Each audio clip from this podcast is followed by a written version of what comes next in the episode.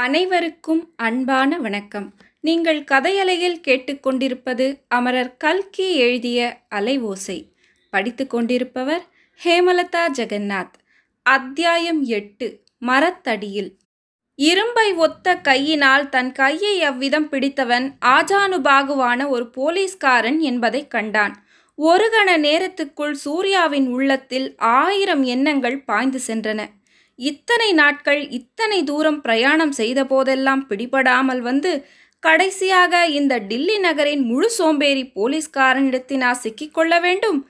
அதுவும் தான் செய்ய வேண்டிய முக்கியமான காரியங்கள் சில பாக்கி இருக்கும்போது. இன்னும் இரண்டு நாள் அவகாசம் தனக்கு கிடைத்திருக்க கூடாதா? இவ்விதம் ஏற்பட்ட மனக்கலக்கத்தை சூர்யா வெளியில் காட்டிக்கொள்ளாமல் யார் நீ? எதற்காக என் கையை பிடிக்கிறாய்? என்று அதட்டலாக கேட்டான். போலீஸ்காரன் இன்ஸ்பெக்டர் சாஹேப் உன்னை கூட்டிக் கொண்டு வரச் சொன்னார் என்று சொன்னதும் சூர்யாவின் கலக்கம் அதிகமாயிற்று. உன் இன்ஸ்பெக்டர் சாஹிப்பை எனக்கு தெரியாது. அவரிடம் எனக்கு என்ன வேலை? நான் வர முடியாது என்று சொன்னான். அதற்கு அந்த போலீஸ்காரன் இன்ஸ்பெக்டர் சாஹிப்பை பார்த்தால் இப்படி சொல்ல மாட்டாய். சீக்கிரம் வா என்று கூறினான். இதை அவன் கூறிய குரல் சூர்யாவின் மனதில் ஏதோ ஒரு சந்தேகத்தை உண்டாக்கியது. குரலை காட்டிலும் அதிகமாக அந்த போலீஸ்காரனுடைய முகத்தில் தோன்றிய புன்னகையும் கண் சிமிட்டலும் சூர்யாவின் மனதில் குழப்பத்தை உண்டாக்கின. இதற்குள் ஜும்மா மசூதியின் படிகளில் அவர்கள் நின்ற இடத்துக்கு அருகில் கூட்டம் அதிகமாக சேர ஆரம்பித்தது. சிலர் போலீஸ்காரனுக்கும் சூர்யாவுக்கும் நடந்த விவாதத்தை கவனிக்கவும் தொடங்கியிருந்தார்கள். இதையெல்லாம் ஒரு வினாடி நேரத்துக்குள் எண்ணி பார்த்து எப்படி இருந்தாலும் அந்த போலீஸ்காரனுடன் போவதே நல்லது என்று சூர்யா தீர்மானித்தான். சரி வருகிறேன். இன்ஸ்பெக்டர் சாஹிப் எங்கே இருக்கிறார்? என்று கேட்டான் சூர்யா. பேசாமல் என்னுடன் வா. ஆனால் ரொம்ப நெருங்கி வராதே. கொஞ்ச தூரத்திலேயே என் பின்னால் வந்து கொண்டிரு. இன்ஸ்பெக்டர் சாஹிப்பிடம் நான் உன்னை அழைத்து கொண்டு போகிறேன் என்று சொல்லிவிட்டு போலீஸ்காரன் நடந்தான். சூர்யாவுக்கு இப்போது தைரியம் அதிகமாயிற்று. தான் தப்பித்துக் கொள்வதற்கு சௌகரியமாக போலீஸ்காரன் முன்னால் சென்றதினாலும் அவன் திரும்பி கூட தன்னை பார்க்காததினாலும் சூர்யாவின் மனதில் ஏற்கனவே தோன்றிய எண்ணம் உறுதிப்பட்டது. போலீஸ்காரன் போன வழியே அவனை தன் கண் பார்வையிலிருந்து தவறவிடாமல் பின்னால் நடந்து சென்றான். போலீஸ்காரன் ஜும்மா மசூதியை சுற்றி ஜே ஜே என்று நெருங்கி நின்ற ஜனக்கூட்டத்தின் வழியாக புகுந்து நடந்து வெள்ளி வீதிக்கு சென்று மணிக்கூண்டை அடைந்தான். பிறகு டவுன்ஹால் காம்பவுண்டுக்குள் புகுந்து போய் அதன் பின்புறத்தில் கொஞ்ச தூரத்தில் இருந்த விசாலமான மைதானத்தை அடைந்தான். இன்று காந்தி மைதானம் என்று பெயர் பெற்று விளங்கும் அந்த மைதானத்தில் ஆங்காங்கே சில மரங்களும் செடிகளும் இருந்தன. மைதானத்தின் விளிம்பை அடைந்ததும் போலீஸ்காரன் நின்று திரும்பி பார்த்தான். சூர்யா சமீபத்தில் வந்தவுடனே அவன் சற்று தூரத்தில் இருந்த ஒரு மரத்தை சுட்டிக்காட்டி அந்த மரத்துக்கு பின்னால் இன்ஸ்பெக்டர் சாஹேப் இருக்கிறார். போய் பார்த்துக்கொள். இன்ஸ்பெக்டர் சாஹேப்பும் நீயும் பேசும்போது நான் அருகில் இருப்பது நன்றாயிராது. உங்களுக்குள் எத்தனையோ ரகசியங்கள் இருக்கும் என்று சொல்லி மறுபடியும் புன்னகை புரிந்தான். சூர்யா பொங்கி வந்த வியப்புடனே போலீஸ்காரன் சுட்டிக்காட்டிய மரத்தை நோக்கிச் சென்றான். மரத்தின் அருகில் போகும்போது அதன் பின்னால் ஒரு பெண் உட்கார்ந்து கையில் வைத்து கொண்டிருந்த புத்தகத்தை ஆழ்ந்த கவனத்துடன் படித்து கொண்டிருந்தது தெரிந்தது. அவள் யார்? என்ற எண்ணம் சூர்யாவின் உள்ளத்தில் உதயமாவதற்குள் அவனுடைய காலடி சத்தத்தை கேட்டு அந்த பெண் தலை நிமிர்ந்து பார்த்தாள். அவள் தாரிணி என்று கண்டதும் சூர்யாவுக்கு மகிழ்ச்சி பொங்கிற்று. வருக வருக வீரர் சூர்யாவின் வரவு நல்வரவாகுக என்றாள் தாரிணி. ஓஹோ இன்ஸ்பெக்டர் சாஹேப் நீங்கள்தானா?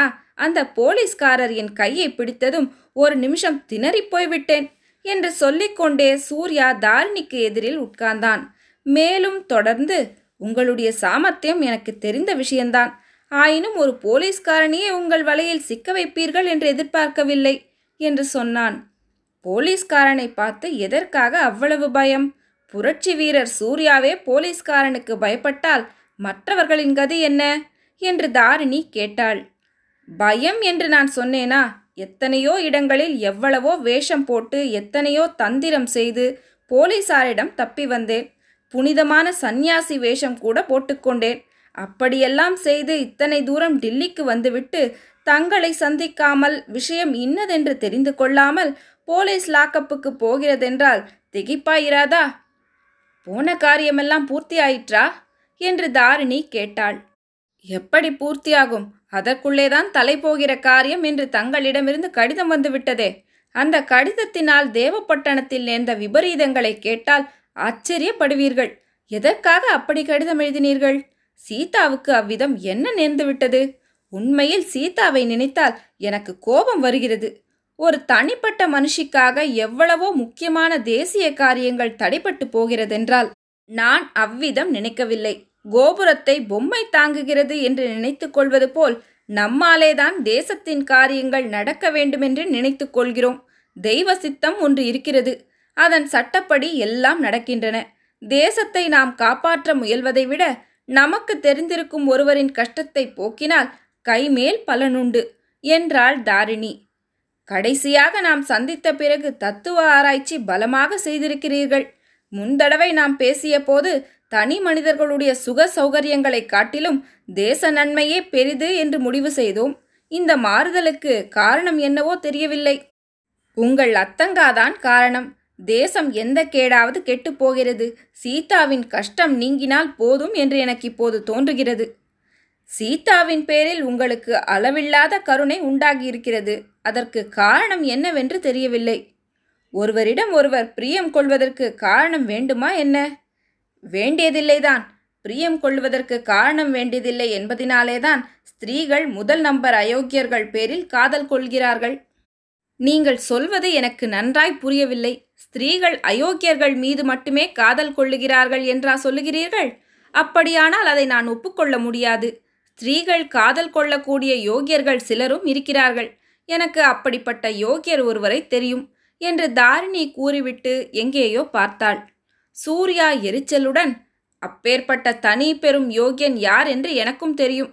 அவன் பெயர் சௌந்தரராகவன் இல்லையா? என்றான். நான் சௌந்தரராகவனை நினைத்து கொண்டு பேசவில்லை. என்றாலும் அவரையும் நான் அயோக்கியர் என்று சொல்ல மாட்டேன். ஏதோ சில தவறுகள் அவர் செய்யக்கூடும்.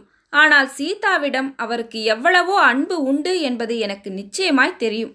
சீதா தன்னுடைய வீண் சந்தேகங்களினால் அவருடைய அன்பையெல்லாம் விஷமாக செய்துவிடுகிறாள். என்றாள் தாரிணி. போகட்டும் ராகவனுடைய அந்தரங்கத்தை சீதாவை விட நீங்கள் நன்றாக தெரிந்து கொண்டிருக்கிறீர்கள் அல்லவா? சில சமயம் ஒரு பொருளுக்கு மிகவும் சமீபத்தில் இருப்பவர்களைக் காட்டிலும் கொஞ்சம் தூரத்தில் இருப்பவர்களுக்கு அதன் சொரூபம் நன்றாய் தெரிகிறது. அதனால் சீதாவை காட்டிலும் ராகவனுடைய உள்ளத்தை என்னால் நன்றாய் அறிந்து கொள்ள முடிந்தது. யார் கண்டார்கள்? சீதாவை காட்டிலும் ராகவனுடைய உள்ளத்துக்கு நீங்கள் அதிக சமீபத்தில் இருக்கலாம் அல்லவா?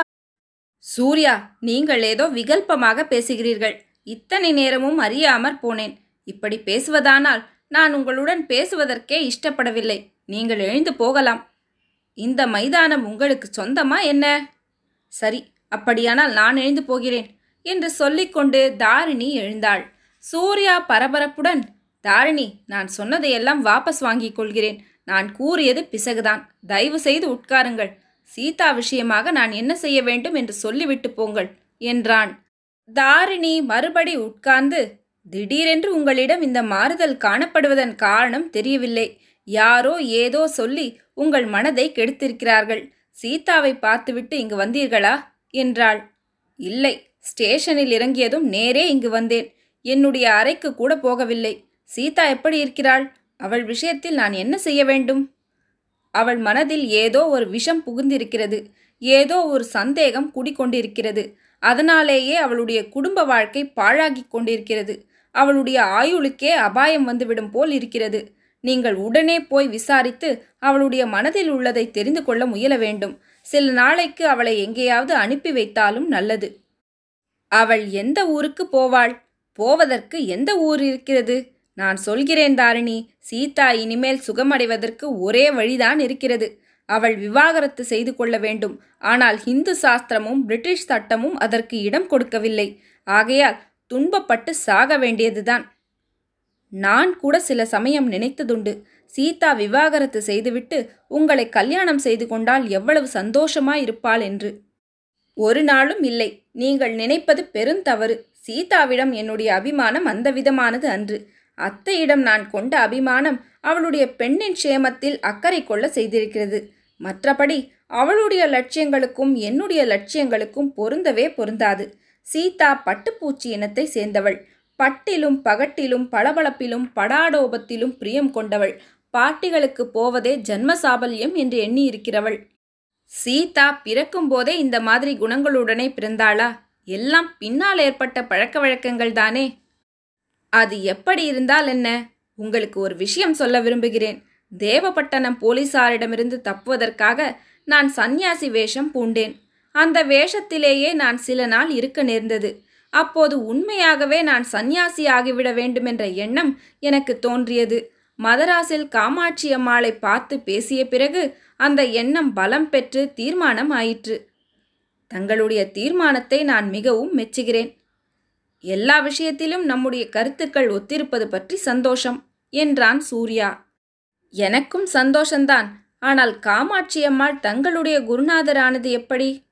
சீதாவை பற்றி விசாரிப்பதற்காக அந்த அம்மாளிடம் போயிருந்தேன். சீதாவுக்கு டைஃபாய்ட் ஜுரம் வந்தது பற்றியும் நீங்கள் அவளுக்கு சிசுருஷை செய்து பிழைக்க வைத்தது பற்றியும் தெரிவித்தாள். அவ்வளவுதானா? அதிலிருந்து எப்படி சந்நியாசம் வாங்கிக் கொள்ளும் உறுதி ஏற்பட்டது? காமாட்சி அம்மாள் இன்னும் சில விஷயங்களும் சொன்னாள். ராகவனுடைய இளம் பிராயத்தில் அவன் வேறொரு பெண்ணை கல்யாணம் செய்து கொள்ள இஷ்டப்பட்டதை பற்றியும் அவளும் அதற்கு ஆவலாயிருந்தது பற்றியும் சாதி வித்தியாசம் காரணமாக தான் அதற்கு சம்மதம் கொடுக்க மறுத்துவிட்டது பற்றியும் சொன்னாள். தாயாருடைய வாக்கை இவ்வளவு பக்தியாக நிறைவேற்றி வைத்த சௌந்தரராகவனை நான் மனதார மெச்சினேன். நீங்கள் இன்றைக்கு ஒரு மாதிரி பேசி வந்ததின் காரணம் இப்போது தெரிகிறது. ஒரு விஷயம் கேட்க விரும்புகிறேன். அந்த பெண்ணின் இப்போதைய அபிப்பிராயத்தை பற்றி காமாட்சி அம்மாள் சொன்னாளா? இல்லை அவளுக்கு எப்படி அது தெரியும்? ஆனால் ராகவன் அந்த பெண்ணை கல்யாணம் செய்து கொண்டிருந்தால் ஒருவேளை சந்தோஷமாய் இருந்திருப்பான் என்று சொன்னாள். தாரிணி சிறிது நேரம் யோசனை செய்துவிட்டு இதற்கும் தங்களுடைய சந்நியாசத்துக்கும் என்ன சம்பந்தம்? என்று கேட்டாள். நான் எப்போதாவது கல்யாணம் செய்து கொள்வதாயிருந்தால் அவள் இன்னொரு ஆசாமியிடம் காதல் கொண்டிருப்பதாக தெரிந்தால் நான் சந்நியாசம் வாங்கிக் கொள்வதைத் தவிர வேறு என்ன வழி இருக்கிறது? நீங்கள் நினைப்பது முற்றும் தவறு. அந்த பெண்ணின் இதயத்தில் ராகவனுக்கு இப்போது கொஞ்சம் கூட இடமில்லை. நீங்கள் சந்நியாசியானதாக தெரிந்தால் அவளும் கிறிஸ்துவ மதத்தை தழுவி கன்னிகா மடத்தை சேர்ந்து விடுவாள். சூர்யா ஆர்வத்துடன் தாரிணியின் கரங்களை பிடித்துக்கொண்டு இது உண்மைதானா? என்று கேட்டான். தங்களுடைய இருதயத்தையே கேட்டு பார்க்கிறது தானே என்று சொன்னாள் தாரிணி. என் இருதயம் சொல்லியதை நம்புவதற்கு இதுவரை எனக்கு பயமாயிருந்தது. அவ்வளவு பெரிய பாக்கியம் இந்த துரதிர்ஷ்டசாலிக்கு எப்படி கிடைக்கும் என்றும் இருதயம் நம்மை ஏமாற்றுகிறது என்றும் எண்ணிக்கொண்டிருந்தேன். இருதயம் ஏமாற்றவில்லை. சலன சுபாவமுள்ள அறிவுதான் ஏமாற்றிற்று. சீதாவையும் அதே அறிவுதான் ஏமாற்றுகிறது. நீங்கள் உடனே சென்று அவளுடைய நிலையை தெரிந்து கொண்டு வாருங்கள். சீதாவை நான் பார்த்து இருபது நாள் ஆகிவிட்டது. எப்படி இருக்கிறாளோ என்று கவலையாய் இருக்கிறது அப்படியே ஆகட்டும். நாளைக்கு நாம் இந்த இடத்திலேயே சந்திக்கலாமா? கூடவே கூடாது. சுற்றும் முற்றும் பாருங்கள். நம்மை எத்தனை பேர் கவனித்துக் கொண்டிருக்கிறார்கள் என்று தெரியும். நாளைக்கு ஜாகையில் சந்திக்க வேண்டியதுதான். நம்முடைய நண்பர்கள் உங்களுடைய அனுபவங்களை கேட்க ஆவலாய் இருக்கிறார்கள் நாளைக்கு இதே நேரத்துக்கு மணிக்கூண்டுக்கு அருகில் வாருங்கள். போலீஸ்காரன் இந்துலால் உங்களை சந்தித்து ஜாகைக்கு அழைத்து கொண்டு வருவான். இப்போது என்னுடன் தொடர்ந்து வரவேண்டாம் நான் அந்த போலீஸ்காரன் அருகில் போய் சேரும் வரையில் தாங்கள் இந்த மரத்தடியிலேயே உட்கார்ந்திருப்பது நல்லது. இவ்விதம் கூறிவிட்டு தாரிணி எழுந்து நடந்தாள். சூர்யா அங்கேயே உட்கார்ந்து தாரிணியும் போலீஸ்காரனும் மறையும் வரையில் கண் கொட்டாமல் பார்த்து கொண்டிருந்தான். எட்டாம் அத்தியாயம் முடிவுற்றது. நன்றி.